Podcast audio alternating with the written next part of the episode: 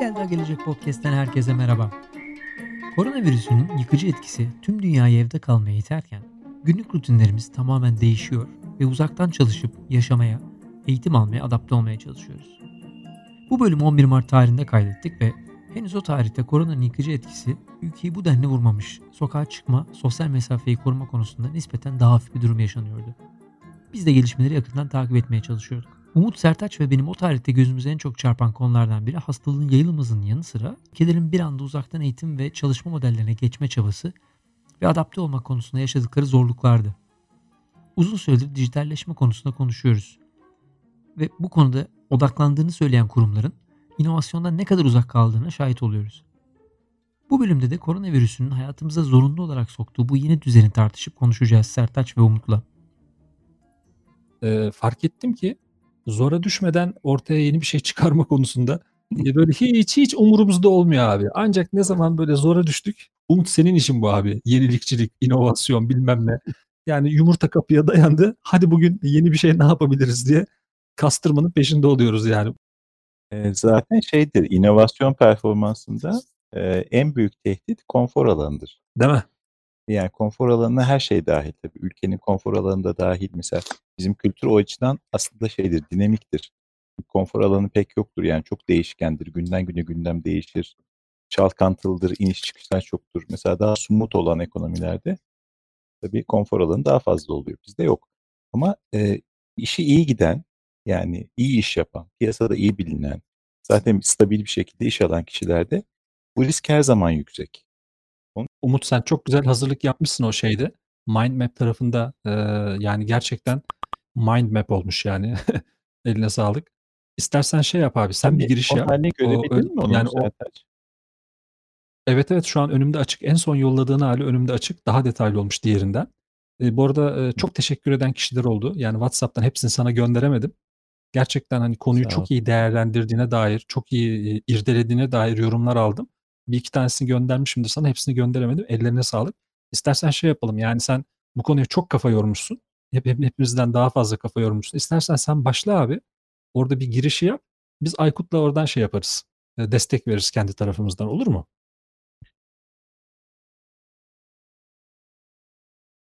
Tamam. Şimdi benim tarafta bahsettiğin gibi aslında me- mesele kafa yormaktan başladı. Yani bu korona e, konusuyla ilgili o kadar çok okuma yaptım ki bir süre sonra kafam gerçekten çok yoruldu. Ve bu yorgunluğu ortadan kaldırmak için bu zihin haritası dediğimiz şey çok işe yarıyor tabii. E, yavaş yavaş notlar almaya başladım. Ya bir ortada bir virüs var. Bu virüs tartışılıyor ama farklı boyutlardan tartışılıyor. E, bunları not almazsam bir şeyleri kaçıracağım. Bir takım tartışmaları kaçıracağım ve belki de mevzuyu tam anlayamayacağım diye düşünmeye başladım. E, sonra bunları yazarken dedik ki acaba ülkelerin gündemleri farklı mı? Mesela farklı ülkelerde farklı şeyler mi tartışılıyor? Şimdi Serde de bir sosyal bilimcilik olduğu için e, dedim ki ya bununla ilgili çok ufak, böyle çok bilimsel olma iddiası taşımayan bir araştırma yapsam ama tanımlı bir araştırma olsa. Acaba bu nereye gider diye düşündüm. Sonra şunu ele aldım. E, şimdi İngilizce biliyorum, Almanca biliyorum, Türkçe biliyorum. O zaman üç ülkedeki e, yazılı medyaya bakayım dedim. E, ve işte üç tane İngiliz gazetesi belirledim. E, The Times bir tanesi, e, bir tanesi The Guardian'dı, bir tanesi de The Independent. E, ondan sonra üç tane de Alman e, kanalı belirledim. Bir tanesi Frankfurter e, Allgemeine, e, bir tanesi Berliner Zeitung, bir de şey inceledim, e, Deutsche Welle'yi. E, ve bunların özellikle e, Ocak ayının e, 25'inden itibaren taramaya başladım. Çünkü e, ilk aslında e, şeyin ortaya çıkışı aşağı yukarı Ocak sonu. Mesela Almanya'da işte Ocağın 27'sinde ilk defa e, virüs görülmüş. E, dolayısıyla buna uygun bir şekilde işte Ocak sonundan itibaren o gazeteleri taramaya başladım ve okuduğum bütün e, makaleleri de e, kodladım, tagledim. E, aşağı yukarı gündemi neyle ifade edebilirim bunda diye. Belli üst başlıklar çıktı. Sonra da o üst başlıkların alt başlıkları çıkmaya başladı. E, ve buradan bir zihin haritası oluştu aslında. Sonra bu zihin haritasının üstünde oynaya oynaya işte LinkedIn'de paylaştım. LinkedIn'de üstüne yorumlar geldi. Başka kişilerle konuştuk vesaire. E, burada aslında bir takım sorular var. Bu soruların cevabını bilmiyoruz. e, zaten bilmemekten ve belirsizlikten kaynaklanıyor tüm bu panik hali ve e, e, işte dükkanları, işte mağazaları, reyonları e, yağmalama hali. Dolayısıyla dedim ki bizim aklımızı en çok karıştıran, en çok cevabını bulmadığımız ama bilmemiz de gereken sorular acaba nelerdir dedim ve bu bir soru haritasına dönüştü aslında son haliyle. E, işte bazı üst başlıklar çıktı ortaya. Mesela kamu yönetimine güven, bilim teknolojiye güven, sağlık sistemine güven, belirsizlik psikolojisi, ırkçılık ve ayrımcılık, küresel ekonomi etkisi, yeni çalışma yaklaşımları, sosyal ilişkiler, e, medya ve iletişim, kişisel verilerin gizliliği gibi bir takım üst başlıklar çıktı. Sonra da bu üst başlıkların her birinin altına e, en kritik soruları e, yazmaya çalıştım. Şimdi bunun aslında bir sonraki stebi bu soruların cevaplarını, buradaki tartışmaları ortaya koymak. Ama benim açımdan şu da ilginç oldu. Farklı ülkelerde gerçekten günden farklı şekillerde ilerliyor. Mesela Türkiye medyasında e, daha çok işin işte eleştirel boyutu, medya bu işi nasıl veriyor ama nasıl vermeli? Ya da bu haberleri verirken acaba bir e, manipülasyon var mı? E, kişisel verilerin gizliliğine yeteri kadar saygı gösteriliyor mu? E, işte bilim teknoloji boyutu ne kadar sorgulanıyor bu işin vesaire. Oralar çok fazla aslında e, gündeme getirilmiyordu. Türkiye medyası daha çok işte acaba bir e, vaka var da saklanıyor mu? E, ya da bunun etkisi işte ekonomiye ne olur? E, biz ne zaman etkileneceğiz? Bütün komşularımız etkilendi ama Türkiye'ye geldi mi gelmedi mi?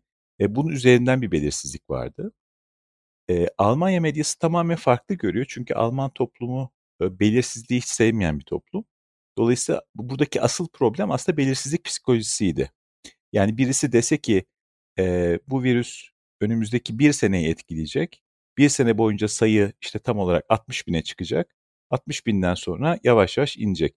Böyle bir e, kesinlik üzerinden konuşuyor olsak Alman toplum bunu kabullenir, buna uygun önlemlerini alır ve e, bunu yönetir, yönetmeye çalışır. E, dolayısıyla asıl problem orada o belirsizlikten kaynaklanıyor.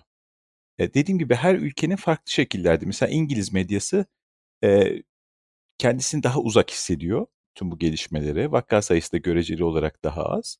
Dolayısıyla orada ana gündem maddesi gibi değil, gündem maddesinin içinde işte e, Brexit'ten sonra ya da işte e, Meghan'ın e, Harry ile beraber kraliyet ailesinden ayrılmasından sonra bir yerlerde yer alıyordu ilk başlarda. E, dediğim gibi her ülke farklı şekillerde değerlendiriyor bunu. Ben de biraz bunu görmek istedim aslında. Gündemde acaba neleri kaçırıyoruz, nelerin cevabını buluyoruz, neleri bulamıyoruz Burada diye. da ilk vaka çıktı haberi geldikten sonra ben biraz şeye takılmıştım. Yani bu hazırlık konusu çok enteresan geliyor ve insanların hiçbir şeye hazır, yani her şey hazır olmuş gibi gösterip de aslında içimizde hiçbir şey hazır olmamış olmamız e, sistemin bize verdiği bir güven hissi var. Uzaktan onu hissediyorsun ama içine girdiğin zaman hiçbiri yok aslında onu görüyorsun. Hani bu kadar büyük bir kriz geldiği zaman fakat normalde neydi? İşte günlük bir kriz çıkardı e, ülkenin bir yerinde. Tam buradaki sistem çalışmıyormuşuz derdik ama sistemin tamamına bir güvensizlik olmazdı. Parçasal, bölgesel bir şey olurdu. Şimdi şu an ülkeler değil, bütün dünyadaki sisteme bir anda güven gidince daha da ilginç bir yere oturduk. Bu sefer içe dönüyor insan bu sefer kendi alışkanlıklarının ve kendi hazırladığın şeylerin de yetersiz olduğunu görüyoruz. Bayağı bir çöküş gibi geliyor bana bu. Ama işte bu tür çöküş zamanları aslında sistemi sorgulamak açısından da çok iyi zamanlar. Yani hem makro sistemden bahsediyorum hem de mikro kendi e, kişisel sistemlerimizden bahsediyorum. Buna gerçekten de ne kadar hazırız ya da ne kadar kırılganız? Alternatifleri ne kadar hızlı yaratabiliyoruz? Bunu gerçekten yönetebiliyor muyuz? Gerçekten düşündüğümüz kadar güçlü müyüz?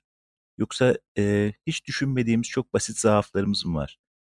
Aslında bunu görmek açısından çok faydalı oldu. Mesela global ekonomiye baktığımız zaman aslında global ekonominin Çin'e bu kadar bağımlı olması, bütün tedarik zincirinin Çin'e dayanıyor olması ve Çin'de ortaya çıkan bir virüsün bütün ekonomiyi bu kadar etkilemiş olması bence sistemdeki çok önemli bir aksaklıktı.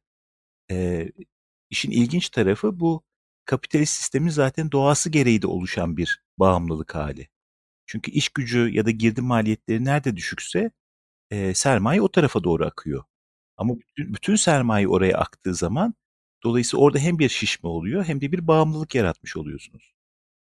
E, burada işte lokal ekonomilerin belki gücünü kaybetmesi ya da bölgesel ekonomilerin gücünü kaybetmesi e, hepsinin neticesinde bu oldu. Aynı şekilde işte çevre açısından da öyle. Bugün e, Şevket Bey LinkedIn'de paylaşmış. Çok güzel bir harita.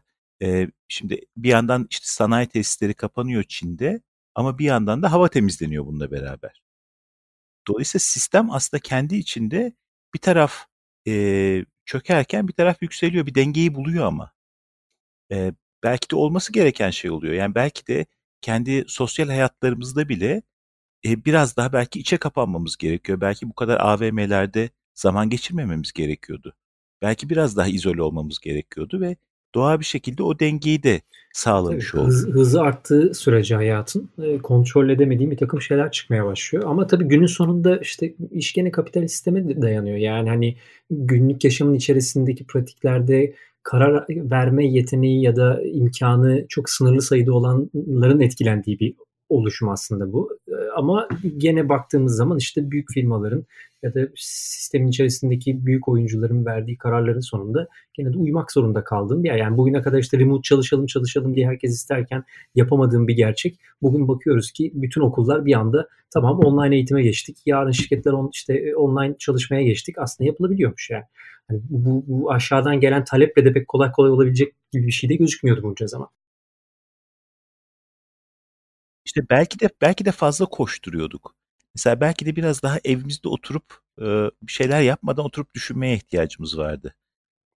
Anlatabiliyor muyum? Belki de bu, bunlar için de ilginç bir fırsat oldu e, bütün bu kriz gibi görünen Evet süreç. ona katılıyorum. Yani aslında her krizin içinden kendi fırsatını tekrardan çıkarıyorsun. İletişim modelleri değişiyor, iş yapma modelleri değişiyor. Muhtemelen şimdi bu, bu dönemde yetişen yeni iş dünyasına giren insanlar bunu gördükten sonra bambaşka iş modelleri çıkacak büyük ihtimalle. Yani önümüzdeki 10 sene aslında bu örnekten yola çıkar çok enteresan şeylere gebe olabilir.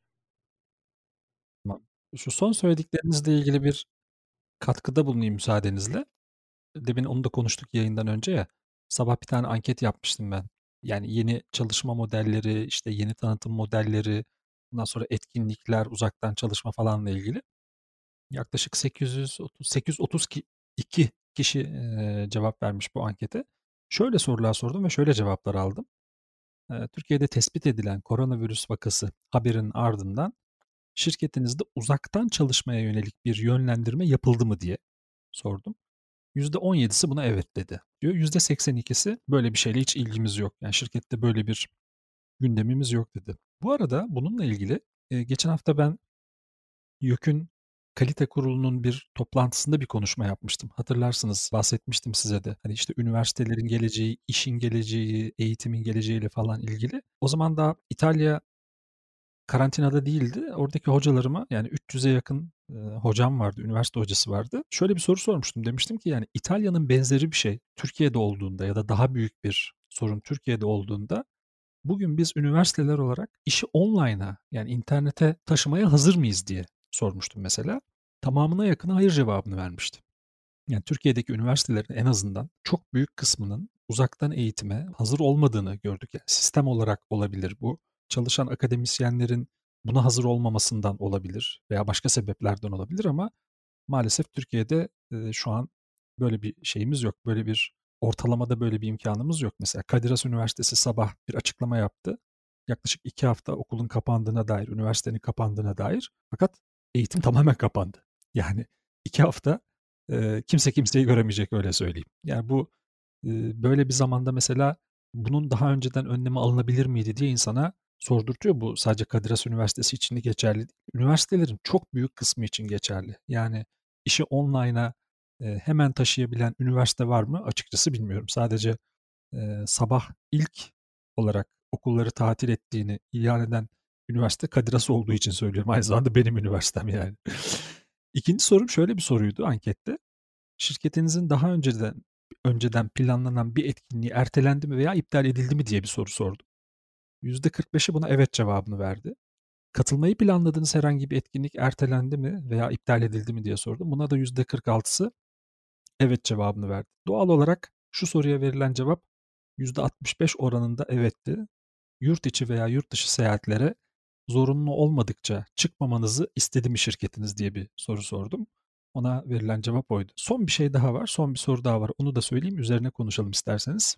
Seyahatler ve etkinliklerle ilgili kısıtlamalardan dolayı tanıtım, pazarlama, iletişim faaliyetlerinizi dijital kanallara yani işte Instagram, YouTube, LinkedIn, Facebook, Twitter gibi kanallara kaydırma konusunda bir karar aldınız mı? Ya da bunun üzerine bir fikir alışverişi yaptınız mı diye sordum. %36'sı buna evet cevabını verdi. Şimdi bir şey daha var. Umut sen Almanya'dasın. Oradaki şeyi çok merak ediyorum. Bu konudaki nabzı çok merak ediyorum. Merkel dün bir açıklama yaptı ya. Tahminim dedi Almanya'nın %70'ine bu koronavirüs bulaşacak dedi. Pek çok yerde bu farklı yorumlandı. İşin şöyle bir altyapısı var aslında. Şöyle hesaplar yaparak Twitter'da maalesef konuyu yanlış aksettirenler de oldu. Şimdi bir virüsün bulaşması insanı hasta etmiyor her zaman. Yani şöyle bir oran var ya yaklaşık hani %2'lik %3'lük bir oran var. Hasta olanların %2'si %3'ü hayatını kaybediyor. Fakat virüsün bulaşması insan hasta yapmıyor. Yani 50 milyon insana virüs bulaşmış olabilir ya da bulaşacak olabilir Merkel'in dediği gibi. Ee, ama bu insanların belki işte 500 bin hasta olacak. Bu 500 binin de yüzde biri hayatını kaybetse örnek veriyorum. İşte 5 bin kişi 10 bin kişi hayatını kaybedebilir gibi bir şey olacak. Merak ettiğim şu Umut, Almanya gibi enflasyonun sıfır olduğu, her şeyin son derece düzenli olduğu, e, kimsenin böyle ge- gelecekle ilgili çok büyük endişelerin olmadığını tahmin ettiğim e, bir ülkede nasıl yankı bulduğu? Şimdi Almanya'da hatırlarsanız bir önceki podcast'te e, ana gündem maddelerinden bahsederken mesela ırkçılık, e, yabancı düşmanlığı, işte AFD'nin yükselişi vesaire gibi problemler ana gündem maddesiydi o dönemde. E, korona daha arkalarda bir gündem maddesiydi. E, özellikle Hanov'da gerçekleşen saldırı, orada işte ölen Türk vatandaşları vesaire. E, tüm bunlar mesela o sırada çok tartışılan konulardı. E, ilerleyen günlerde e, tabii Almanya'daki vakaların sayısı da artmaya başladı. E, şu anda yaklaşık 1800 civarında bir vaka yani 11 Mart itibarıyla e, 4 ölüm var. E, dün e, Merkel kapsamlı bir açıklama yaptı. E, hatta açıklamayı şöyle yaptılar. E, Sağlık Bakanı e, Merkel e, ve aynı zamanda Robert Koch Enstitüsü'nün e, başkanı e, Lothar Wieler. E, üçü beraber e, basının sorularını cevaplandırdılar ve çok detaylı bir e, bilgilendirme yaptılar. Ülkede alınan önlemlerden işte İtalya ile olan ilişkilere kadar. E, şimdi bahsettiğim gibi Almanya'da toplum psikolojisini anlamaya çalıştığınız zaman en önemli karakteristik belirsizliği sevmeme hali. Yani Türkiye ile kıyasladığınız zaman Türkiye'de belirsizlikler her zaman daha çoktur ve bu konuda bağışıklığımız yüksektir. Belirsizliği yönetmeyi iyi biliriz. E, ama Almanya kültüründe bu sevilen bir şey değil. E, daha belirli olmasını istiyorlar her şeyin, daha kesin olmasını istiyorlar. Dolayısıyla e, Alman Sağlık Bakanı da hep şunu açıklamıştı. Toplumdaki paniği, olası bir paniği ortadan kaldırmanın tek yolu şeffaflıktır dedi. Bu çok önemliydi. Yani bu, bu, bu maddeyi e, yaklaşık bir ay önce söyledi. E, ve sonrasında da e, bu şeffaflığı sağlamak üzere çok detaylı bilgilendirmeler yapmaya başladılar. E, tabii Almanya'daki korku şu, e, İtalya yakın bir e, ülke. İtalya ile Türk Almanya arasında ciddi bir trafik var. E, arada Avusturya var. İtalya, Avusturya, Almanya arasında ciddi bir trafik var. Dolayısıyla İtalya'dan bu virüsün e, özellikle İtalya kökenli olarak Almanya'ya gelme olasılığı son derece yüksekti. E, verilerde de şöyle görünüyor. İtalya'nın yaklaşık 8-9 gün öncesinde gidiyor. E, pardon arkasında gidiyor. E, yani bu şu demek önümüzdeki 8-9 gün sonra İtalya'nın şu an olduğu durum benzeri bir durum ortaya çıkma ihtimali yüksek. Aslında Merkel'in açıklaması da bunu ortaya koydu. E, bu virüsün e, hareketi yaklaşık bir sene devam edecek en az ve bir sene içinde nüfusumuzun %60-70 oranında bir kısmı bu virüsten etkilenecek dedi. Etkilenecek demek tabii ki e, ölecek demek anlamına gelmiyor. Çünkü ölüm oranı e, oldukça düşük olan bir virüsten bahsediyoruz aslında. Ama bulaşma ihtimali çok yüksek olan bir virüsten bahsediyoruz. Farklı yaş kategorilerinde de farklı oranlar var. Yani şöyle bir baktığınız zaman 80 yaşın üstündeyseniz e, buradaki ölüm oranı %14.8'e geliyor. Ama örneğin 30'lu yaşlarınızdaysanız %0.2 buradaki oran. Yaş ilerledikçe oran artıyor. örneğin 10 yaşından e, 10 yaşın altındaki çocuklarda henüz dünyada bir ölüm yok. Hiçbir zaman olmasın da. E, yaş önemli bir belirleyici faktör. Yaşın dışında daha geçmişte e, yaşadığınız bir takım hastalıklar, e, kalp hastalıkları, akciğer rahatsızlıkları, yüksek tansiyon rahatsızlıkları bunlar belirleyici. Ve tabii ki alışkanlıklarınız. Ama dediğim ki bu kapsamlı bilgilendirme Almanya'da işleri biraz daha rahatlatıyor. Bir de burada eyalet sistemi olduğu için her eyalet kendi önlemlerini almakta. Kimisi etkinlikleri iptal ediyor, kimisi işte eğitimi ara veriyor. E, merkezi yönetim aslında bunları bir nevi yönlendirme yapıyor ama e, eyaletler bu konuda daha bağımsız ve farklı e, yöntemler denendiğini bugün ben de şeye söyleyebilirim. bakıyordum. E, işin işte bu, bu rakamlar ve yayılma hızı bir yana e, iletişim camiasında bu iş nasıl sürüyor? İşte haber nasıl yayılıyor? Yani virüsün yayılma hızına eş belki ondan daha hızlı bir şekilde haberin yayılma hızı var malum. Ee, özellikle son dönemde de işte yanlış haber ya da yönlendirilmiş, değiştirilmiş ya da yalan haber konusunu çok konuşuyoruz zaten. Twitter dün bir post, post yayınladı. Tüm bu olanların ışığında e, markalar nasıl davranmalı? Özellikle Twitter'da aslında dışarıda da bunu kendilerine model alabilirler ama oradaki bir rakam çok önemli. 45 milisaniyede bir koronavirüsü hashtagli e, tweet atılıyormuş şu anda. E, 45 milisaniye çılgın bir rakam yani. Ve e, hani işin ucunu tutabilmek çok mümkün değil. Sanırım şey daha yani virüsten daha tehlikelisi şey olmaya başladı. Tüm bu iletişim sırasında haberlerin yayıldığı ve doğru olmayan haberin yayılması. Aslında başta Umut Hoca da aynı şeyi söylüyordu ya. İşte çok şey konuşuluyor, çok şey yazılıyor ama aslında işte açık olmak lazım ve doğru şeyi konuşmak lazım herhalde en, en çok kavga edeceğimiz ya da en çok uğraşmamız gereken noktalardan biri de bu. Bu haberleri doğru bir şekilde yaymak ve o güveni sağlama noktasında. Yani şimdi Almanya o açıklamayı yapıyor ve vatandaş ona güveniyor. Yani bugün mesela sadece Türkiye için konuşmuyorum. Burada da mesela benim yaşadığım şehirde de dün bir açıklama yaptılar, bir vaka var. Burada da insanlar güvenmiyor. Yani yönetime bir güven olmayınca otomatik olarak o şey hissi kaybediyorsun.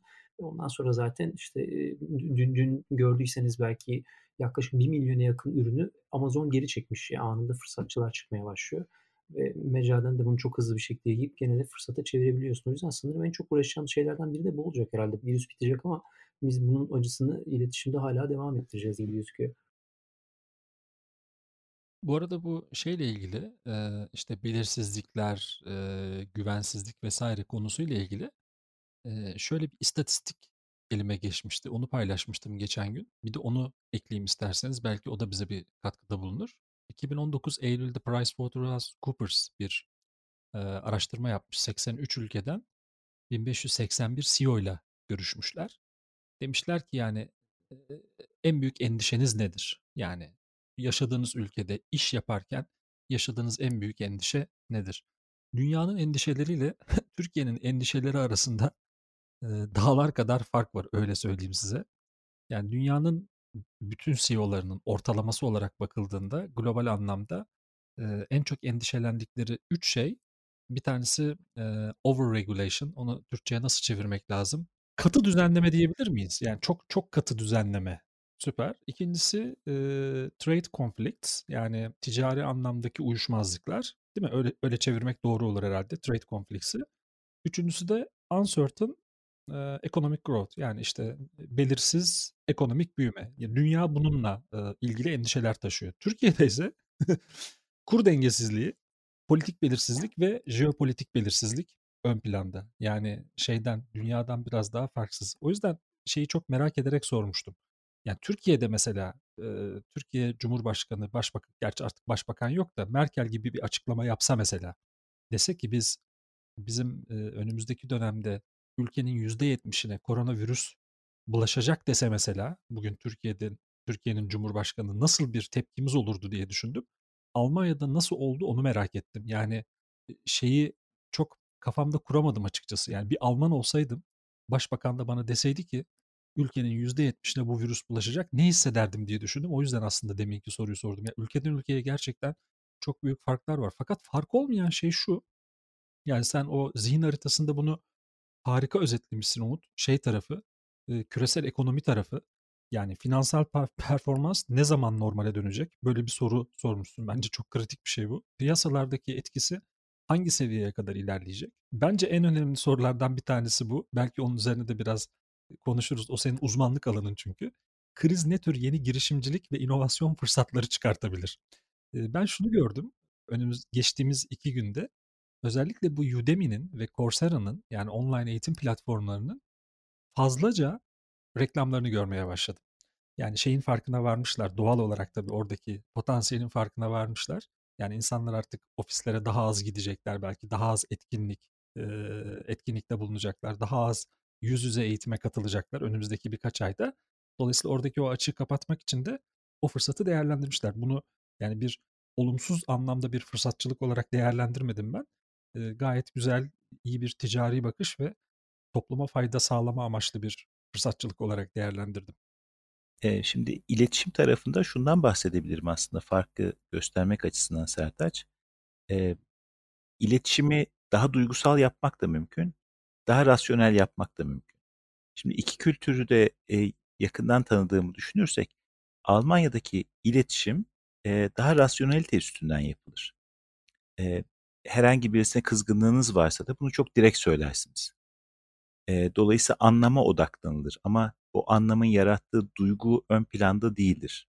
Ya da duygusal bir etki yaratmak için mesajı değiştirmezsiniz. E, Türkiye'de tam tersidir Türk kültüründe. E, daha duygularımızla iletişim kurarız. Duygulara daha fazla e, önem veririz. Dolayısıyla e, mesajın içeriğinden bile daha ön plana çıkabilir.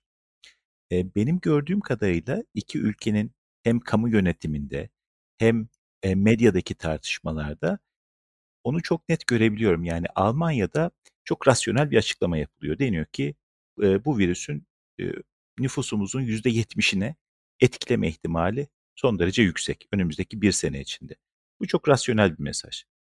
Bunun üzerinden bu mesajın e, doğru olması e, yeteri kadar rahatlatıcı aslında. E, mesajın içeriğinin dramatik olmasına rağmen. En azından bir belirsizliği ortadan kaldırıyor ve kendinizi kendi kendinize şunu diyorsunuz. Evet bana bulaşma ihtimali son derece yüksek. O zaman ben buna karşı önlemimi almam lazım. Yani bu virüs bulaştığı zaman beni etkilememesi için ne yapmam lazım? Ya da e, bana bulaşma riskini anlarsam nasıl e, harekete geçmem gerekiyor? Kimi bilgilendirmem gerekiyor?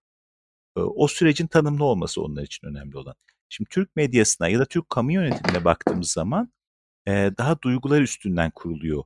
E, yani biz o kadar kuvvetli bir milletiz ki bizim yapacaklarımızın karşısında virüs hiçbir virüsün gücü yetmez gibi bir iletişim mesajı kullanabiliyoruz mesela. Dolayısıyla daha duygusal taraftan gidiyor dediğim gibi. Ama bizim ülkemizde muhtemelen bir sene sonra işte nüfusun yüzde yetmişine bu değecek dense korkunç bir panik hali olur herhalde. Eee, şeyi takip etme şansınız oldu mu bilmiyorum. Eee, pazartesi günü, eee, Amerikan borsasındaki, eee, ciddi düşüşü, gerçi etkisi tek korona değildi tabii onun ama, eee, yoğunlukla onun üzerine konuşuyor. Ha hafta sonu, eee, petrol fiyatlarında ciddi bir düşüş oldu. Arkasından da korona vurunca çok büyük bir kriz yaşadılar orada.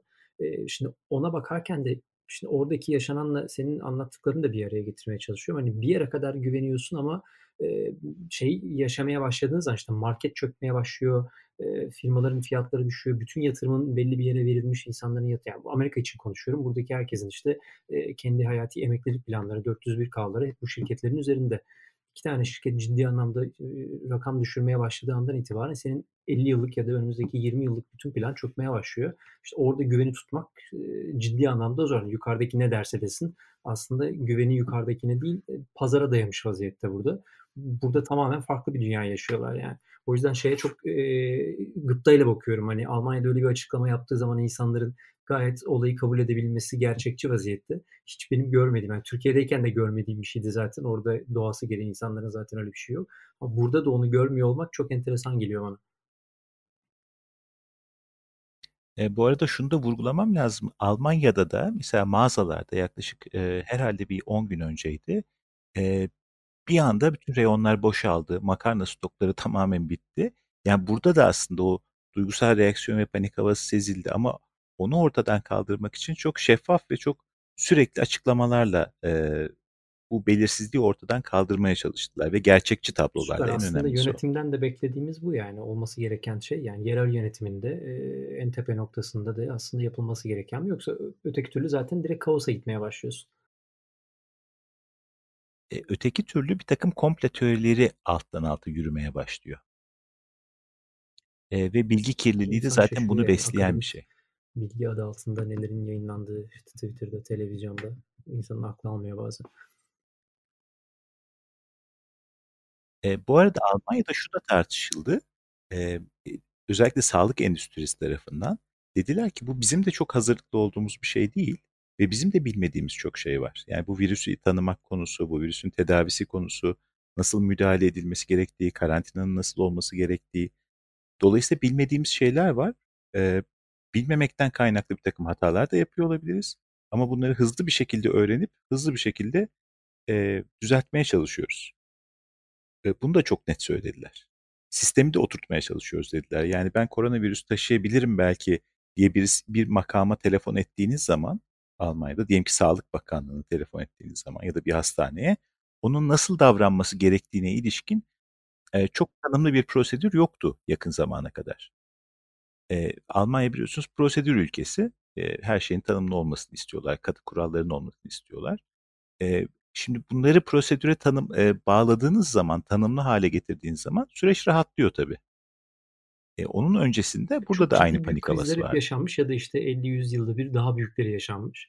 Ama ona rağmen hiçbir ülkenin ya da dünyada hiçbir hiçbir insanın aslında buna bir hazırlık, bir kriz vakası hazırlamamış olması ya da işte biraz evvel Sertaç'ın sorup hocam senin söylediğin işte hani okulların buna hazır olmuyor olması, bunu hiç düşünmek zorunda hissetmiyor olmaları bana çok garip geliyor. Yani hani hiçbir şeyin değişmeyecek gibi yaşanması bana çok enteresan geliyor. Aslında onu tekrar işte e, yaratıcılığa ya da işte e, şeye bağlamak lazım. Hani yeni bilgi birikim ve, ve bir şey üretebilmek, fikir üretmek kısmına.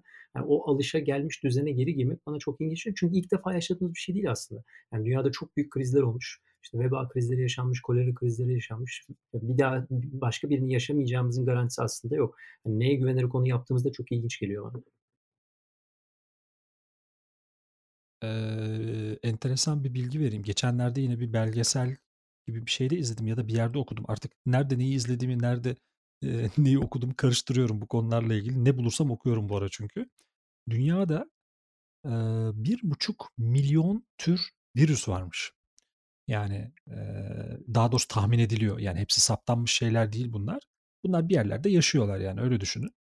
Eee, kim işte Afrika'da, kimi Asya'da ve günün birinde çıkıp bir tanesinin bir yerde böyle bir hastalık yapma olasılığı e, her zaman var. Yani ilginç olan şeylerden bir tanesi dünyadaki büyük krizlerin çok büyük kısmı daha doğrusu büyük e, pandemiler yani pandemiden kastımız dünya çapında salgın. Onu belki bir şöyle bir sınıflamakta fayda olabilir. E, çok konuşulan terimler olduğu için söylüyorum. E, işte endemiye salgın deniyor. Yani normal herhangi bir salgına endemi deniyor. İşte daha büyüğüne bir ülke çapındaki bir salgına epidemi deniyor. Onun da büyüğüne pandemi deniyor. Pandemi aslında hani şeyden geliyor bu e, tüm hani panturizm yok neydi panturanizm, pantürkizm falan var ya hani bütün dünyaya işte e, Türklerin hakim olması şeyi hikayesi. Pan orada tüm anlamında, tamamı anlamında kullanılan bir şey. Pandemi pandemi de o. Genelde oralardan geliyor. Hatırlarsınız geçen podcast bölümünde de şeyi konuşmuştuk karantinanın ilk başlangıç yerini konuşmuştuk. Ee, karantinanın başladığı Venedik'te, daha doğrusu karantinanın başladığı İtalya'da tarihteki ilk bir ülkenin karantina alınması, bir ülkenin tamamının karantina altına alınması vakası yaşandı geçtiğimiz günlerde. O da çok ilginç. Yani dünyada ilk karantina işte 1300'lü yıllarda Venedik'te yapılmış. Hatta zaten karantinanın adının geldiği yer orasıydı. Ee, hatırlarsınız. 40 günden geliyor. Quarantinadan geliyor. Yine aynı şekilde maalesef bütün İtalya'yı karantina altına aldılar. Ee, şöyle de bir şey var. Bugünün haberi. Onu paylaşayım ben. Hani bu bu tür salgınlarda mikroba karşı ne yapılabilir? İşte aşı üretilebilir mi? Bir tedavi üretilebilir mi? Vesaire. Tabii doğal olarak teknoloji burada işin içine giriyor. Yani bütün herkes bir şekilde el birliği yapıyor. IBM Summit'i mutlaka duymuşsunuzdur. Bu 2018 yılında üretilen hali hazırda resmi olarak dünyanın en güçlü süper bilgisayarı kabul edilen e, bilgisayar. Aslında bilgisayar demek yanlış olur. Bir, bir, bir binanın tamamını dolduran bloklar bunlar yani. Hani önümüzdeki bilgisayar gibi düşünmeyelim. Adamlar bildiğiniz o süper bilgisayar için bina inşa etmişler yani böyle kocaman kocaman bloklar. dünyanın en güçlü süper bilgisayarı olduğu kabul ediliyor. E, şeyin içine dahil olmuş. Bu virüs salgınına salgınıyla ilgili ne yapılabileceği konusunda dahil olmuş. Şöyle ki Şimdi bu süper bilgisayarlar standart hesaplama yöntemleriyle böyle aylarca sürebilecek analizleri bir iki gün içerisinde tamamlayabiliyor. Hatta daha kısa sürede tamamlayabiliyor. Bu süper bilgisayarla yapılan bu araştırma da araştırma sayesinde ve daha ayrıntılı olarak üzerinde araştırma yapılabilecek bileşikler belirlenmiş. Yani şeyin üzerinde virüs e, üzerinde etkili olabilecek bileşiklerin ne olduğuna dair çalışmalar yapılmış. Belki de önümüzdeki günlerde şey diyecek biri yani biz bir şey bulduk bunu kullanalım. Bu da çok ucuz bir şey. Örnek veriyorum işte bir kişinin günlük kullanımının mesela yarım dolar olduğu bir şey olarak varsayın attım kafadan. Ya da işte evdeki nişastayla işte evdeki alkolü birleştirin süper bir bileşik çıkacak ortaya falan diyecek. Atıyorum yine kafadan. evde evde yapmayın lütfen. evde denemeyin bunu. gibi gibi şeyler çıkacak. Yine IBM Summit ile ilgili başka bir şey hatırlatayım bu arada. IBM Summit'in bütün karizmasının yerle bir olduğu konuyu hatırlatayım size. Kasım ayında hatırlarsınız. Kasım ayını ben 2019 Kasım ayını kuantum ayı olarak şey yapmıştım. isimlendirmiştim. Önce Google, ondan sonra işte neydi? E, Google'ın dışındaki bir tane daha vardı ya. A, pardon önce IBM, ondan sonra Google, ondan sonra D-Wave diye bir Kanada firması işte 53 kübitlik, 100 kübitlik, 5000 kübitlik bilgisayarlar ürettik, kuantum bilgisayarlar ürettik falan demişti. Google şöyle çıkmıştı, onu hatırlatayım. IBM Summit'in karizmasının yerli bir olduğu an o andı. Şey demişti, üstelik de Nature dergisinde yayınlanan bir makaleydi bu. Biz 53 kübitlik bir bilgisayar ürettik dedi Google. Bu bilgisayar IBM Summit'in yani dünyanın en güçlü süper bilgisayarının 10 bin senede yaptığı hesaplamayı 3 dakikada yapıyor demişti. Hemen bir hafta sonra yine benzer bir iyi e, ne denir impact faktörlü dergide IBM bir tane makale yayınlamıştı. IBM şey demişti. Yani hiç Google'ın dediği gibi değil. Biz tekrar kendi bilgisayarımız üzerinde testlerimizi yaptık. Öyle 10 bin sene falan değil. Yaklaşık bir buçuk günde yani 36 saatte yaptığımız hesaplamayı 3 dakikada yaptıklarını kabul ediyoruz demişti. Yine kendi ayağına sıkmıştı aslında. Yani dünyanın en güçlü süper bilgisayarı olarak kabul ettikleri IBM Summit'in 36 saatte yaptığı şeyi Google'ın o kuantum bilgisayarının 53 kübitlik kuantum bilgisayarının 3 dakikada yaptığını kabul etmişti. Öyle de enteresan bir hikaye var. Dolayısıyla e, herkes bir şekilde işin içine dahil oluyor. Türkiye'de benim gördüğüm şu. E, Sağlık Bakanlığı bir bilim kurulu oluşturdu koronavirüs konusunda. E, yani o bilim kurulundaki e, hocaların pek çoğu tanıdık. Ya arkadaşlarım ya da abilerim, ablalarım öyle söyleyeyim. Enfeksiyon camiası. Çok düzgün hareket ediyorlar. Yani ben e, orada şeyi görüyorum. Almanya'dakinin bir benzeri şeffaflığı, e, netliği ve e, hızlı haber ulaştırmayı görüyorum. Çok da iyi buluyorum. Yani Türkiye'de pek çok kişi eleştirebiliyor. Ya işte yani vaka var da saklanıyor falan deniyor hiç ihtimal vermiyorum. Bunun böyle bir şeyin saklanması çünkü çok düşük ihtimal. Yani bir yerde bu çıktığı zaman bir tane doktor bunun teşhisini yaptığında, bir tane hemşire bunu gördüğünde bunu saklayabilmek çok kolay bir şey değil. Ama gerçekten de hani ol, olabilen bir şeyin saptanamaması gibi bir şey söz konusuydu dün akşama kadar. Şimdi önümüzdeki birkaç gün bence önemli. Hani biz hep pazarlamada şeyi konuşuyorduk ya işte viral yayılım, viral video yapalım falan. Aslında viralin geldiği yer burası. Yani viral yayılım dediğimiz şey şu an koronavirüsün yayılması işte. Yani viral tabiri oradan geliyor aslında. Virüsün yayılması, e, virüsün yayılma şeklinden geliyor viral. Eğer gerçekten de önümüzdeki birkaç günde hani bu sayı böyle 8, 10, 15, 20 falan gibi bir yerlerde kalırsa Türkiye bunu birazcık ucuz atlatacak gibi e, düşünebiliriz. Fakat e, senaryolardan bir tanesi de bugün bir, işte yarın 10, ondan sonra 100, ondan sonra 500 falan gibi bir şey olabilir. O da gerçekten viral yayılımı e, gösteren bir şey olabilir. O zaman iş daha ciddiye binebilir. Umut senin dediğin şey çok önemli. Gerçekten de şu an Almanya'nın tablosu İtalya'nın 9 gün, 9-10 gün evvelki tablosuna çok benziyor. Yani bu şu demek oluyor. E, bir hafta sonra Almanya tümden karantina, alt, karantina altına alınabilir. Böyle bir ihtimal var anlamına geliyor ve uzak bir ihtimal değil. O yüzden de yani benim tahminimi sorarsanız önümüzdeki birkaç ayda dünyanın bu konudaki bu post travmatik stres bozukluğu çok kolay böyle şey olmayacak. Çok kolay çözülmeyecek. Yani bir kere o endişe içimize girdi ya bir sürü şeyi duraklatıyor bu doğal olarak. Yani ticareti duraklatıyor, üretimi yavaşlatıyor. İnsanların belki her ne kadar bunu bir fırsat olarak biz görsek de işte inovasyon tarafı, yenilikçilik tarafı, yaratıcılık tarafı bunu birazcık baltalıyor. Dolayısıyla tabii geçen hafta itibariyle hesaplanan bazı firmalar, danışmanlık firmaları tarafından hesaplanan maliyeti yani yaklaşık 2 aylık dünya çapındaki bu salgının maliyeti 3 trilyon dolar falandı. Tahmin ediyorum şu an 4 trilyon dolar, 5 trilyon dolarlarda falan seyrediyordur ki hani dünyanın hani küresel gayri safi milli gelirin işte 80 trilyon dolar olduğunu düşünürsek böyle şeye denk geliyor. %5 ila %10'una denk geliyor. Yani bütün dünyanın ürettiği gelirin %5 ila %10'unun geçtiğimiz iki ayda kaybolduğu anlamına geliyor. Öyle bir açık var. Yani bu açık şöyle bir açık. İşte Türkiye'nin ürettiği gayri safi milli gelirin 5 katı, 6 katı, 7 katı bir açık. Yani Türkiye yaklaşık böyle 700-800 milyar dolarlarda falan bir gelir üretiyor gayri safi milli gelir. Onun böyle 7-8 katı bir şeyden bahsediyoruz. O yüzden çok kolay olmayacak bence. Yani e, şeye alışacağız bence. E, önümüzdeki birkaç ayda ben öyle hissediyorum, öyle olacağını görüyorum. E, lüks harcama yapmamaya alışacağız. Yani hepimiz için geçerli bu. E, sadece kişisel olarak söylemiyorum. Yani gidip bir yerde bir işte akşam yemeğine 100 lira 200 lira vermek olarak söylemiyorum. Şirketler de buna alışacak. Yani kurumlar da buna alışacak. Çünkü böyle bir zorunluluk var. Yani bir taraftan işte ürününüzün parçalarını tedarik edemiyorsunuz. Yani ürününüz gelemiyor. Çünkü dünyanın üreticisi Çin. Geçenlerde okumuştum. Dünyanın bütün üretiminin yani tüketici ürünlerinin %28'ini üretiyormuş adamlar ya. Akıl almaz yani. Yani %28 düşünebiliyor musunuz? Kullandığımız, yani dünyada kullandığımız bütün ürünleri dörtte birini Çin üretiyormuş. Şimdi Çin sekteye uğradığı zaman dünya sekteye uğruyor doğal olarak. O yüzden belki dünya şunu düşünmeye başlayacak bir zamandan sonra. Bugüne kadar hep ne düşünüyordu dünya? Yani Apple neden bütün ürünlerini Çin'de üretiyor? Çok ucuz çünkü. Yani Apple gibi firmalar, buna benzer firmalar belki şunu düşünecek. Ya abi 3 kuruş fazla olsun ama biz bütün yumurtaları aynı sepete koymayalım.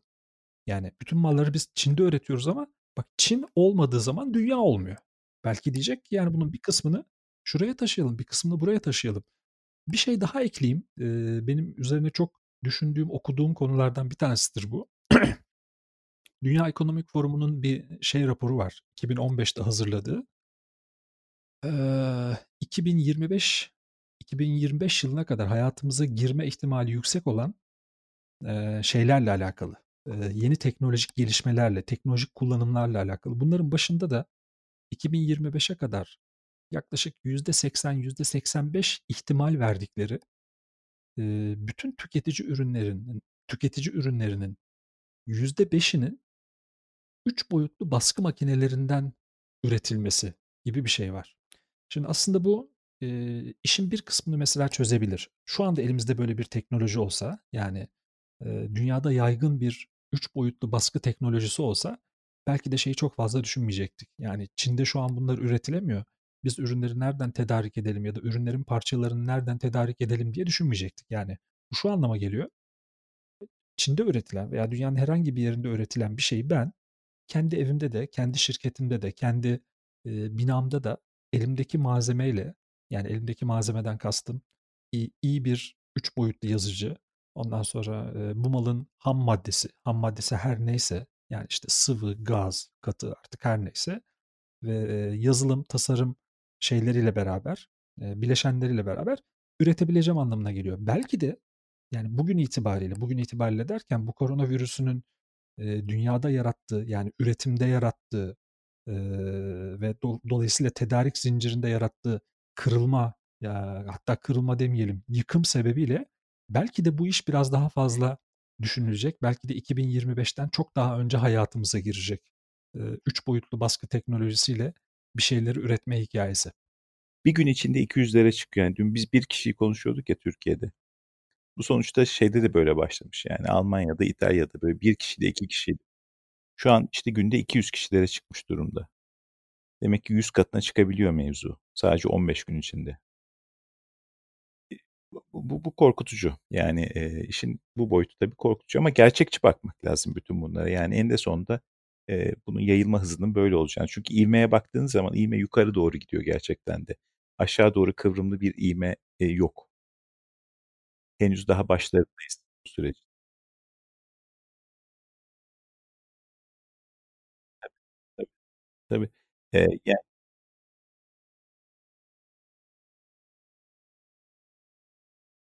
Yani e, podcast'ten hemen önce işte İtalya'daki arkadaşımla konuşuyordum. O da bir sağlık kliniğinde çalışıyor. Onun için e, hem de yaşlıların e, daha çok kullandığı bir klinikte çalışıyor. E, oldukça ilginç tabii onun gözlemleri ve tecrübesi de. O da şey diyor yani bundan e, bir ay önce İtalya'da yine korona vakaları varken kimsenin umurunda bile değildi diyor. Yani herkes hep beraber parti yapıyordu. İşte e, gece kulüpleri doluydu. E, barlarda hep beraber içiyorduk diyor. E, şimdi ciddiye almamakta tabii e, bu işi bu kadar noktalara kadar getirdi. Ama o aynı zamanda şey de diyor yani şu an işte her yeri karantinaya aldı e, hükümet. Giriş çıkışları kapattı. Sürekli işte polisler dolaşıyor. İşte zorunlu olmadıkça dışarı çıkmayın diye uyarılar yapıyor. Bir süre sonra diyor virüs bitecek ama bunun psikolojik arızası daha da büyük olacak. Çünkü İtalyanlar tamamen sosyalleşmek üstüne kurulu bir toplum. Ve şu an beraber olamadıkları için işte e, hep beraber gırgır yapamadıkları için müthiş depresyona girmiş durumda herkes. Bunun psikolojik etkisi çok o, daha ağır oldu bize diyor. Şey, PTSD. Post travmatik sendroma devam edeceğiz yani. E, yani okullar tatil olmuş mesela. Çocukların hepsi evdeymiş. Çocuklar birbiriyle görüşemedikleri için bunalımdaymış.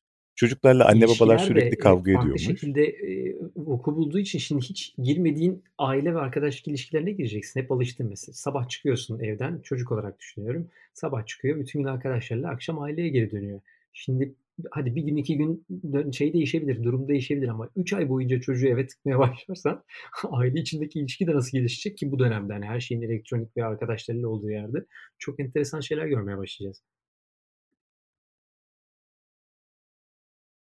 Peki hiç etrafta şeye denk geldiniz mi? Yani tabii gündeme çok girmiyor doğal olarak ama e, yeni bir uygulama, yani yenilikçi bir uygulama, yaratıcı bir uygulama herhangi bir şey konusunda olabilir. Yani işte teşhis, tedavi, satış, pazarlama, işte uzaktan çalışma, eğitim vesaire. Hiç böyle bir şey denk geldiniz mi bu son birkaç günde, son bir haftada? Çünkü hep işte Umut sen diyorsun ya tetikleyebilir gerçekten inovasyonu yenilikçiliği, hani zor durumlarda insanlar ortaya yeni bir şeyler çıkartabilir. Denk geldiniz mi böyle şeylere?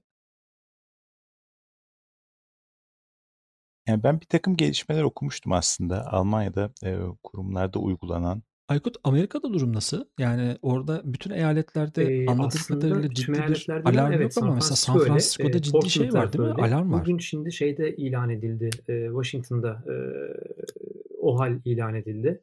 Sıkı yönetim yavaş yavaş her tarafa yayılıyor. İşte dün bizim ilde bir kişi çıktı. Yavaş yavaş burada karar almaya başladılar. Deniz'in okulu online'a geçti tamamen.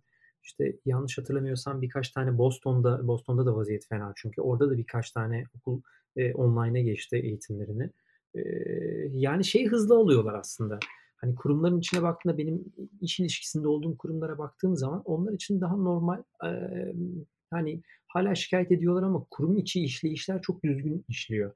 Yani yerel yönetimden haberler doğru bir şekilde akıyor. Ee, içeride hızlı bir şekilde işte dezenfektasyon ya da e, bir yere gelinmeyecekse bundan sonra hangi şartlarda gelinecek gelinmeyecek kuralları hemen e-mail ile atıldı herkese. İşte sabah geldiğinde her taraf zaten dezenfekte edilmiş vaziyetteydi. Kuralları senin önüne koydular. Tamam arkadaşım bundan sonra uyacaksın diyorlar. Dolayısıyla içeride böyle bir uyum var. Ama e, şey hızlı yayılıyor e, şehirler arasında durum hızlı yayılıyor. Burada gelmeyeceğini bekliyorlardı. Böyle bir bakış açısı vardı insanlarda. Yani biraz uzak olduklarını düşünüyorlardı ya da kendilerini daha korumalı olduklarını düşünüyorlardı. Ama tabii öyle olmadıklarını görünce şu an bir moraller bir bozuldu içeride farklı şehirlerde. Ama çok hızlı bir şekilde şu an şeyler e, ne yapmak lazım? Yani vatandaşlar ve yerel yönetimler daha hızlı aksiyon alabiliyor. Ama tabii tepe yönetime baktığın zaman orası biraz karmaşık. Onlar zaten bu konuya hiç inanmıyor. Hani yani özellikle Trump için söylüyorum zaten o, o ve onun tayfası böyle bir şeyin varlığına inanmadığı için e, şimdi biraz çeviriyorlar. Çünkü gerçek ölüm vakaları çıkmaya başlayınca biraz işin rengi değişmeye başladı. Ama e, çok hızlı şekilde işte dediğim gibi Washington, Boston, e, Chicago'da yok galiba ama işte Missouri'de var. E, San Francisco'da var. San Francisco'da zaten teknoloji şirketlerinin çoğu çok hızlı aksiyon alıp her şeyi kapattılar. İşte Microsoft, Google, Twitter, Avrupa ofislerini, Amerika'daki ofislerini kapadı. İşte Microsoft şeydeki ana merkez ofisini kapattı artık remote çalışıyor.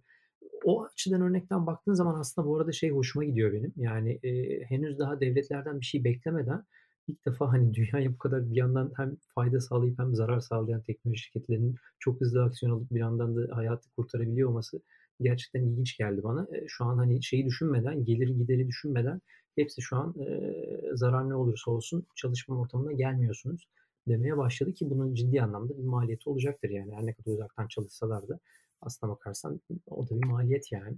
Bunu tabii göreceğiz zamanla ama şey e, ortalık karışık şu an burada.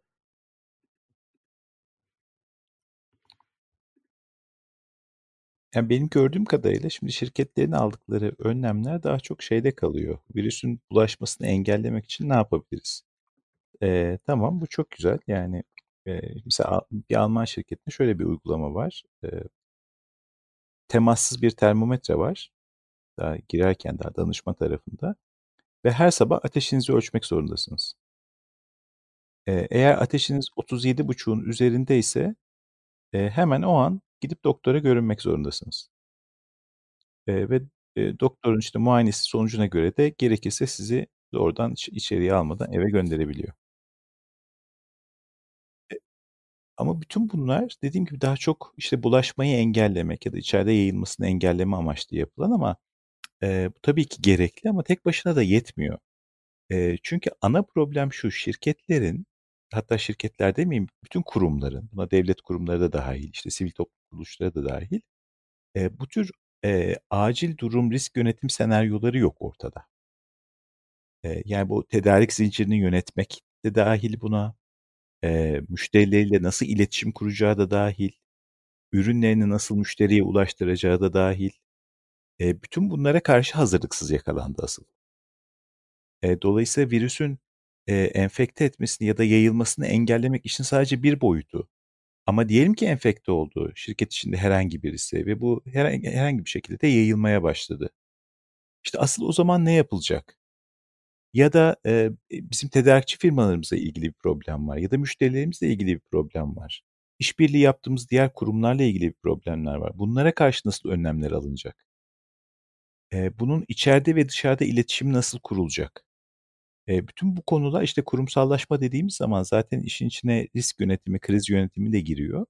Ama e, bunlara hazırlıksız yakalanmak aslında ne kadar kurumsal altyapının zayıf olduğunu da gösteren bir detay. Bence bu tür e, makro sistemdeki bu tür kriz durumları kendimize bir ayna da tutuyor. Biz ne kadar buna hazırız diye. Ve benim gördüğüm o ki aslında birçok kurum olduğunu iddia eden e, yapı çok da kurumsallaşmamış durumda ve bu tür risk yönetim senaryoları ortada yok.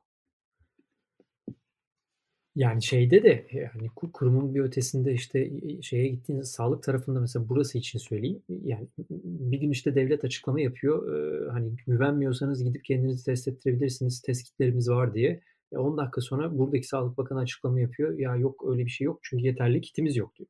Kendi işlerinde de öyle bir hazırlık yok. Dolayısıyla hani kurumun hazırlayacağı yani şirket açısından düşünüyorum. Onun hazırlayabileceği de bir yere kadar. Yani tepeden aşağı aslında bir e, harita, yol planı olmalı ki o da onun içinde kendinin nereye düştüğünü bilsin ve ona göre bir hazırlık yapsın aslında. Hani kendi yaptığın bir yere kadar.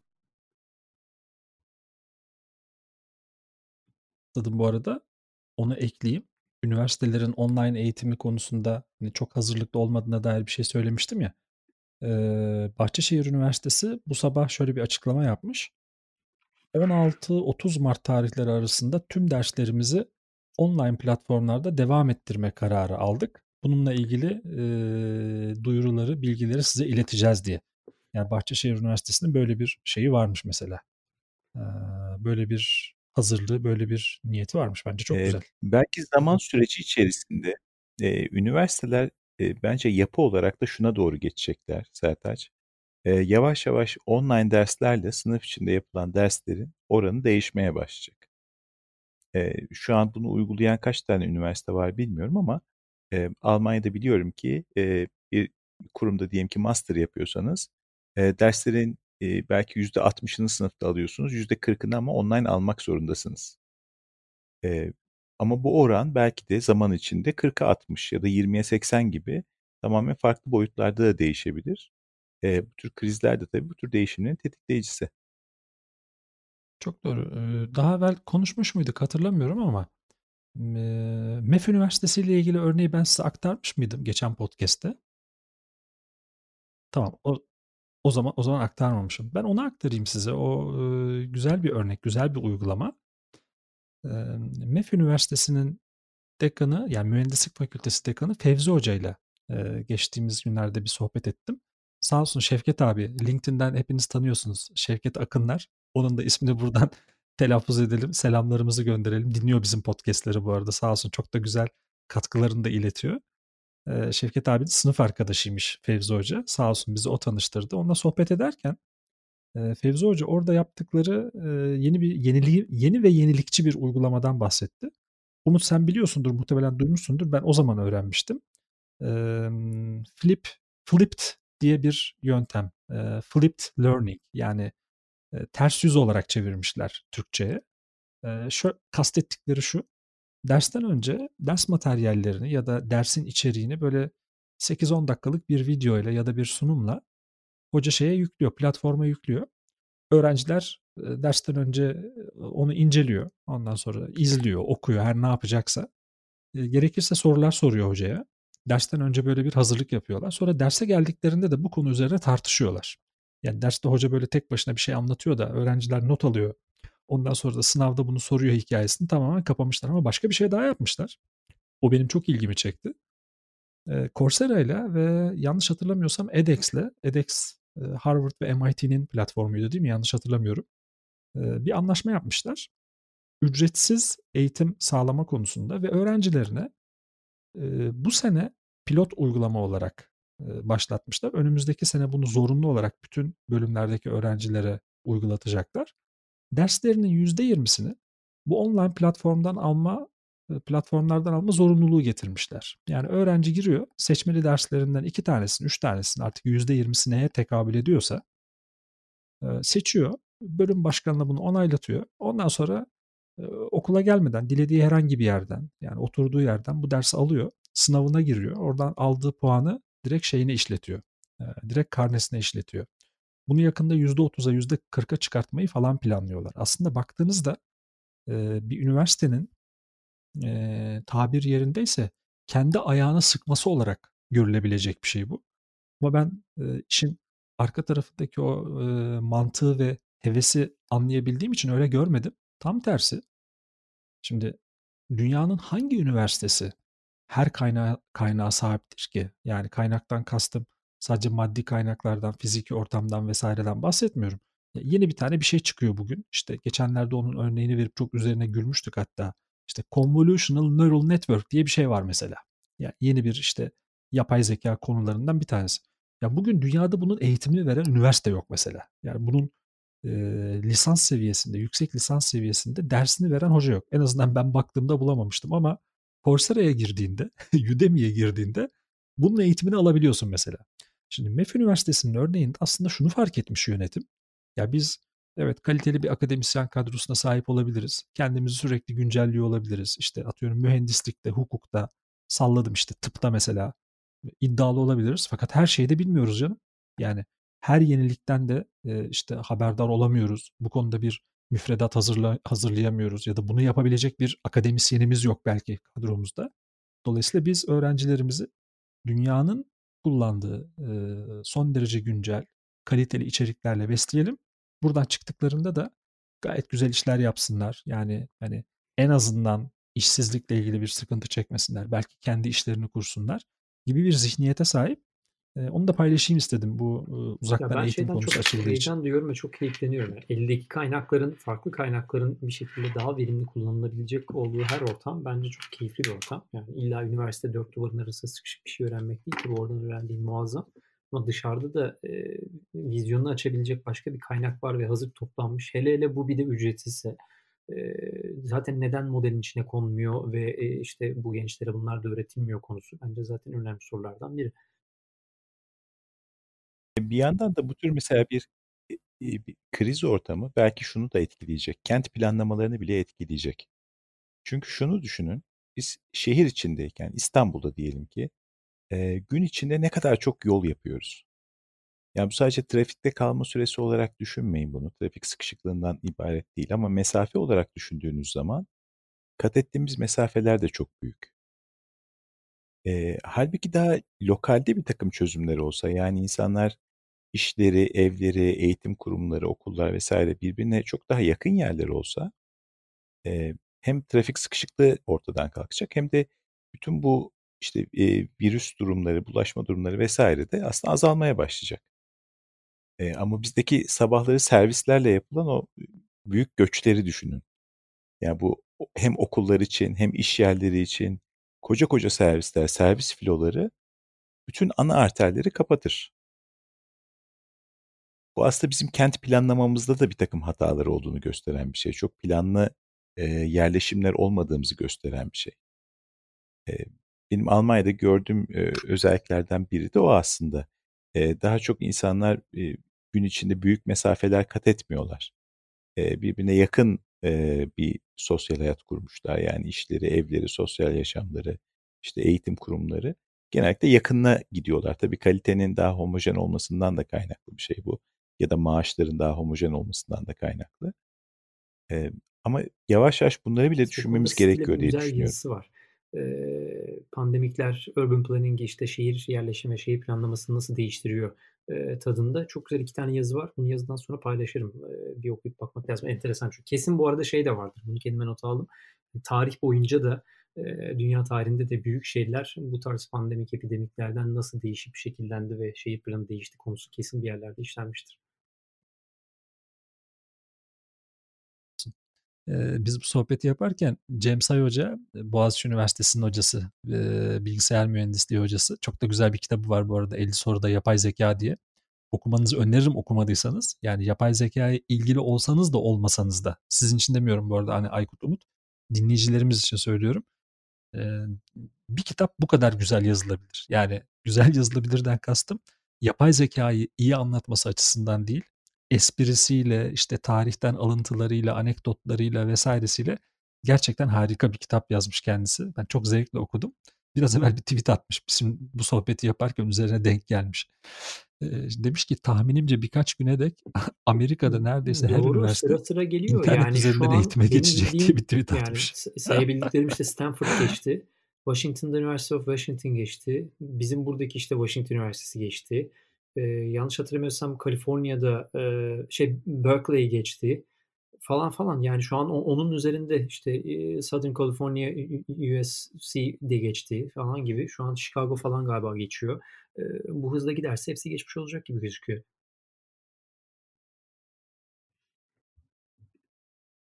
Hadi bakalım son nereye gidiyor evet, göreceğiz. Yani e, bir iş yapacaksak bundan sonra e, tamamen online'da bir şey yapmamız lazım. İşte işte var. Bitti klasik mecralar işte. Yakında hayır ben şimdi şey düşünüyorum.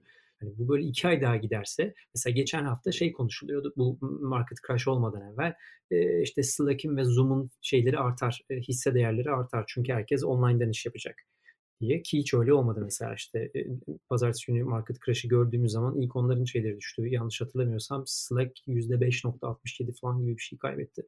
İşte Atlassian %3 küsür kaybetti. Zoom galiba 2 nokta küsür kaybetti. Falan aslında işte düşündüğümüz gibi olmadı. Çünkü hani online çalışma modeli gelmiş olsa bile çalıştığın şeyin satacağı bir ürün hizmet olacak. Yani ben bu hizmeti alacağım ama benim şirketim varsa ve bir şey üretiyorsa ve ben üretip satamıyorsam dolayısıyla Zoom'a da para ödeyemiyorum. Yani hani domino efekti gibi gelmeye başlıyor. Yani bundan sonraki aylar daha da kritik, kritik olacak gibi gözüküyor. Evet evet yani tasarrufa alışacağız bence bir şekilde. Yani kişisel olarak da kurumsal olarak da eee, bir şekilde tam tabirle kemer sıkma psikolojisine alışmak durumundayız önümüzdeki birkaç ay değil sadece. Belki ondan sonraki birkaç yılda yani şeyi temizlemek çok kolay değil o eee, kaybı. Yani 4 trilyon 5 trilyon dolar açıklardan falan bahsediliyor bunlar. Korkunç açıklar arkadaşlar ya. Yani inşallah şeyi yaşamayız. Yani benim eee, umudum o yönde. İnşallah hani yani örnek veriyorum işte e, evde masa olmasa mesela hayatını sürdürebilirsin yani. Bilgisayarın olmasa ölmezsin mesela hani. Cep telefonunu 5 sene değiştirme. Yani hayatını sürdürebilirsin ama bir de yani bunun ilacı var. Yani işte bunun e, ne bileyim yani günlük günlük kullanmadan her gün kullanmadan yapamayacağın şeyler bak, var. Yani sabunu var, şu- kimyasalları var. Mesela Ondan sonra elektriği var, var oğlu internet var, bir sürü olmasa şey ben var. yaşayabilirim Yani- diyorum yani. Diyelim ki işimi yapmadım, diyelim ki yaşadım. Şimdi bu çok kişisel bir şey. Sen yaşayamazsın ama şimdi her şeyi Internet of Things gibi bağladığın cihazlara koyuyorsan ve işte hastanelerdeki bütün cihazlar bir şekilde birbirine bağlanıp işte sağlık tespiti yapıyorsa internet yoksa sağlık da yok zaten. İlacı, üre- ya ilacı üretecek makine de öyle çalışıyor. Ya da mesela diyelim şu an elimize aldığımız telefonu hadi kullanmadın Çok ama telefonun üzerindeki çipleri ki her şeyin içinde çip var. Çok, çok doğru. Abi gene bilgisayar kontrol yapıyorsun. Bilgisayar çalışmıyorsa gene yok. Elektrik yoksa gene yok yani. Dolayısıyla aslında bizi etkilemeyen her şey bir yerde gene bizi etkiliyor. Yani biz farkında değiliz ama hani büyük resme baktığın zaman. Ya şey gibi işte ya bu, bu hafta sonu yaşanan şeyde petrol kriziydi. Ee, şimdi onunla ilgili bir şey dinliyordum. Çok hani doğru. çok koronayla Çok çok, alakalı değil ama çok ilginç gerçekten. Suudi Arabistan'ın Rusya ile olan e, petrol krizi günün sonunda buradaki marketi patlatıyor. Çünkü Suudi Arabistan petrol fiyatlarını düşürüyor ama onun esnasında başka bir şey anlattı. Hani bu nasıl etkileyecek Amerika piyasasını diye. Hani niye aslında bu kadar önemli diye. Petrolün ucuz olması çok güzel bir şey. Okey hepimiz ucuz alacağız.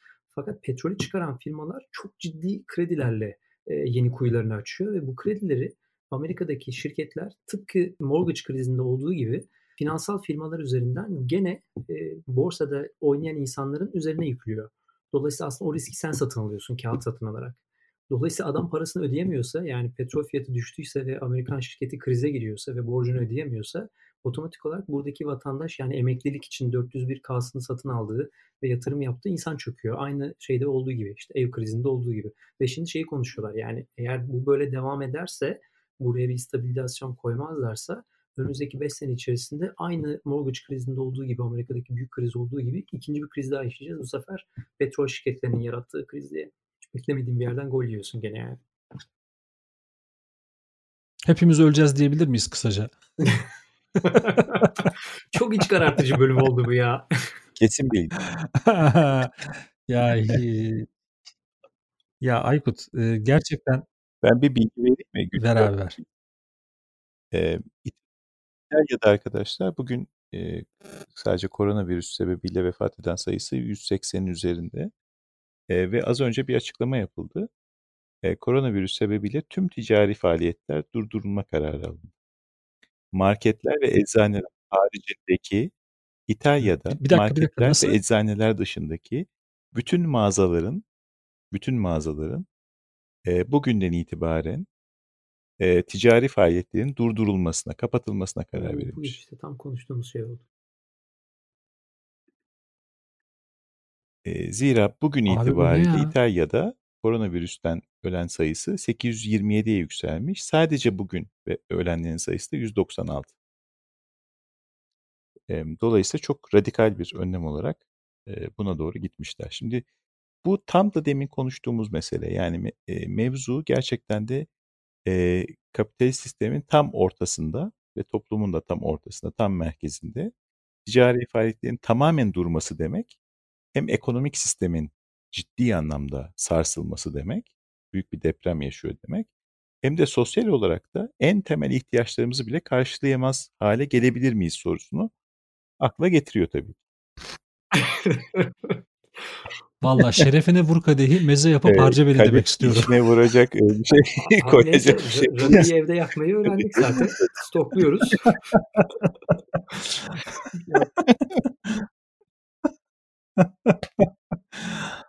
Hayır yani bu e, bunun sonu nereye gidiyor? Hayır şöyle e, şöyle bir his e, uyandı bende. Sen şimdi Umut bunları anlatırken e, birkaç gündür he- her her saat başı şey diyorum yani daha kötüsü olamaz Abi diyor. istersen demeyi bırak da o yüzden mi oluyor acaba? Yani daha kötü ne olabilir ki falan diyorum yani. Ve gerçekten her dakika evet abi bence bu soruyu işte sormuyor. Sürekli diyor. birileri cevaplıyor çünkü. Daha kötü ne olabilir? Aha da bu olabilir. Yalnız e, bir şey diyeceğim. Çok ciddi dengeyi Yok kaybettik yani. gerçekten. Yani akli dengemizi bence kaybettik. Yani şu an bunları gülerek konuşuyoruz ya. Gerçekten bence akli dengemizi kaybetmişiz biz yani. Umut başka güzel haberin var mı abi? Bir dakika. Ben bence Umut'a bağlanalım. Birkaç güzel haber daha alalım. O kadar da sakin anlattı ki arkadaşlar biraz önce İtalya'da Eczaneler hariç bütün ticari faaliyetler durduruldu. Hı, gerçekten mi? Süper. Yani evet sırada İstanbul, ne var? Amerika, Almanya, İtalya'yı da eklemiş olmamız.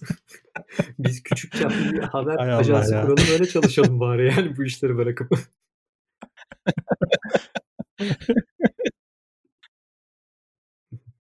Hay Allah İsterseniz gerçekten şöyle ya. yapalım. Yani Bugünkü hiçbir şey podcast'te bir tane gerçekten. güzel haber eklemek için aramızda herhangi bir güzel haber Ben, verebilecek ben olan size var mı? ya. Ben size Olan.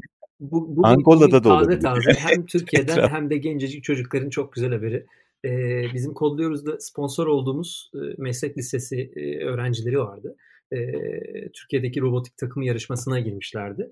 E, biliyorsunuz her sene yapılıyor. Türkiye'de de bir ayağı yapılıyor. E, oradan da seçilenler e, Amerika'ya gönderiliyor.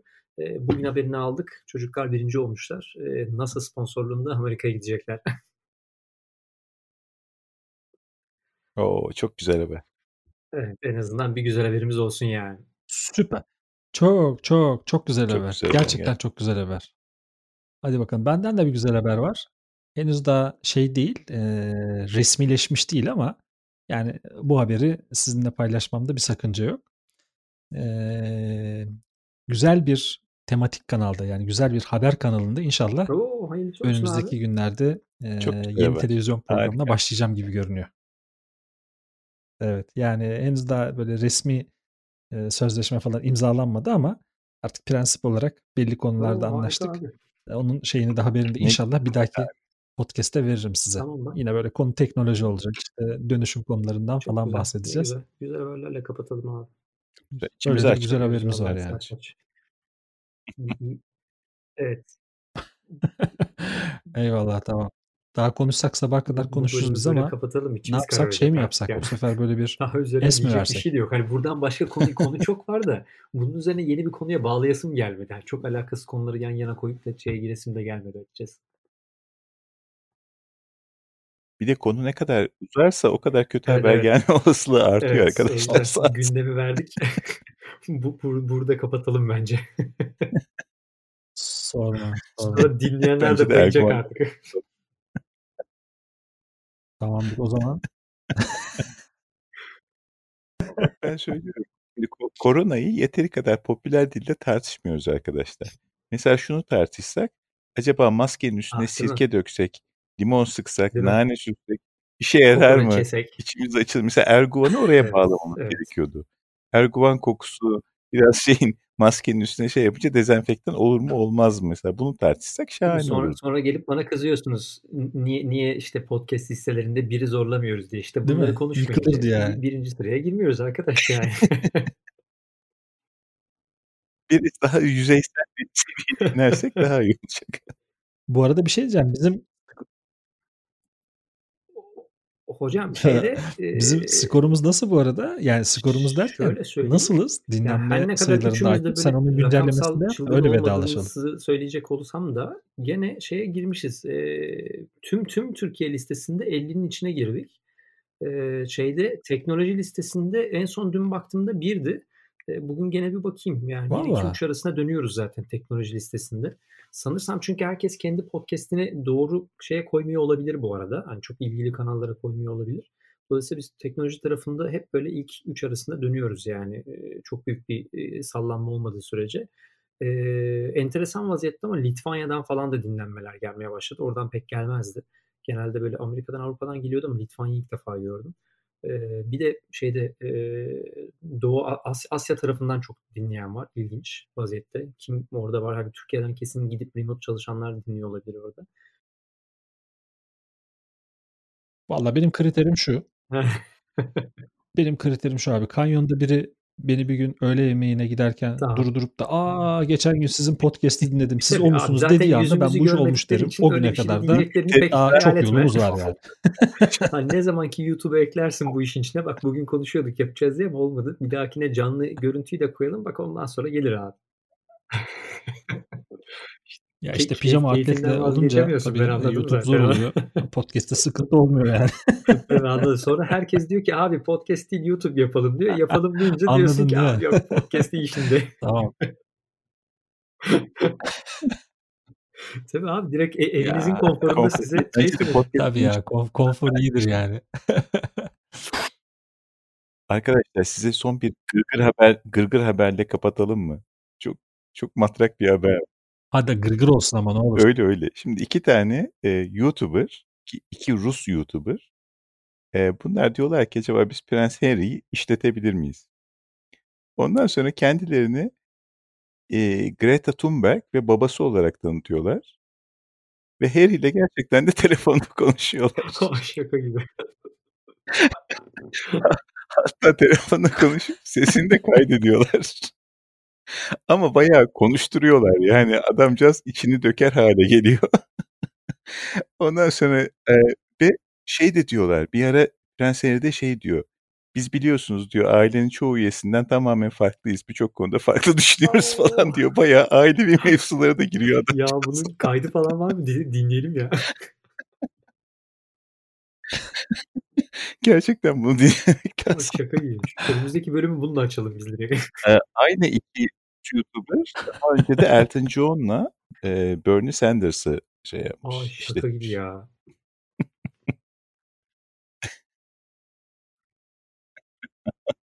Adamların işi gücü yok. Bununla uğraşıyorlar ya. Ne kadar güzel ya. Ne eğlenceli işler vallahi. Harbi matrakmış ya. Son haber matrakmış. Bence hazır hepimiz karantinada evde falanız böyle aktiviteleri biraz arttırmak lazım. Bir program oluşturayım istiyorsanız yaparım diyorsanız yani. Açarız yani sorun yok. Kanal bedava nasıl? Bence bizde o potansiyel var. Hocam güzelmiş vallahi ağzınıza sağlık. Konu sevimsizdi ama Eyvallah. Evet arkadaşlar teşekkür bu. ediyoruz o zaman. Evet. Bir sonraki bölümde hep beraber olmak üzere Hagel'da geleceğin bu bölümünde kapatıyoruz. Katılımcılarımıza teşekkür ediyoruz. Almanya, İtalya ve İstanbul'a selamlarımızı ileterek gülüsüz ve temiz kalmanız dileğiyle. Bir sonraki bölümde görüşürüz. Bir dahaki bölüme görüşmek üzere diyelim o zaman. Sohbetinize doyum olmadı efendim. İyi akşamlar diliyorum hepinize. Neyse ben anca giderim bu hızdan artık. Hadi güle güle Beni ışınla ışınla enerjiyle.